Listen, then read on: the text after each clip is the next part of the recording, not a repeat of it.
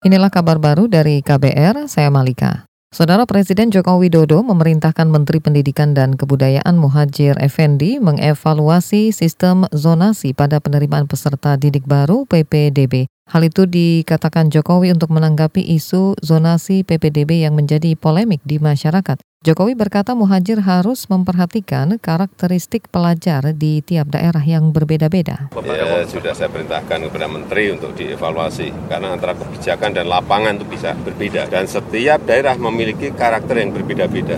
Presiden Jokowi mengatakan evaluasi harus dilakukan menyeluruh agar kebijakan dari pemerintah pusat bisa terlaksana dengan baik di daerah. Menurutnya sistem zonasi pada PPDB masih bisa diperbaiki meski telah berlaku selama tiga tahun. Sebelumnya bermunculan kritik tentang zonasi pada PPDB yang menghambat calon siswa lolos dalam seleksi penerimaan siswa baru. Adapun Kemendikbud mengklaim sistem zonasi akan mendorong pemerataan kualitas sekolah.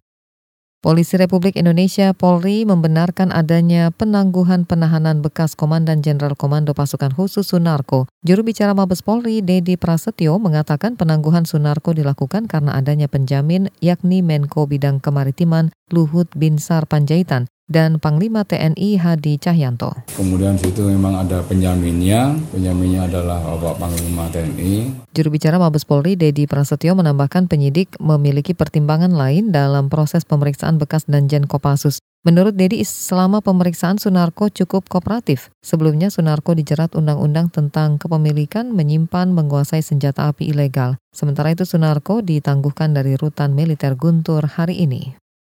Komisi Pemberantasan Korupsi hari ini memeriksa Bupati Solok Selatan Muzni Zakaria. Musni diperiksa dalam kasus dugaan suap pengadaan barang dan jasa pada tahun 2018.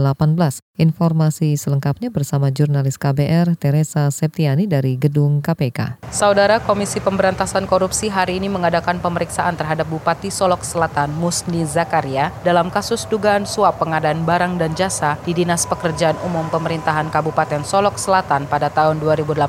KPK menetapkan Musni sebagai tersangka pada 7 Mei 2019 lalu. Musni diduga beberapa kali kali meminta uang kepada pemilik PT Dempo Bangun Bersama Muhammad Yamin Kahar dalam proyek pembangunan jembatan Ambayan dan Masjid Agung Solok Selatan. Melalui proyek jembatan Musni diduga menerima suap senilai lebih dari 400 juta rupiah dalam bentuk uang dan barang. Sedangkan dalam proyek masjid, Musni diduga menerima lebih dari 300 juta rupiah yang ia minta titipkan ke sejumlah bawahannya. Sebelumnya KPK menyatakan Musni telah menyerahkan uang sejumlah lebih dari 400 juta yang kini dijadikan sebagai salah satu barang bukti. Dari Gedung Merah Putih KPK, Teresa Septiani untuk KBR. Saudara Lembaga Penerbangan Federal Amerika Serikat FAA mengeluarkan perintah darurat melarang maskapai AS menerbangkan pesawat di atas perairan Iran akibat adanya ketegangan tinggi. Perintah tersebut dikeluarkan beberapa jam setelah United Airlines membekukan penerbangan antara bandar udara Newark di New Jersey dan Mumbai, India. Kebijakan terbaru ini dikeluarkan setelah kajian keselamatan muncul usai Iran menembak jatuh sebuah pesawat pengintai tanpa awak milik AS yang terbang di sana.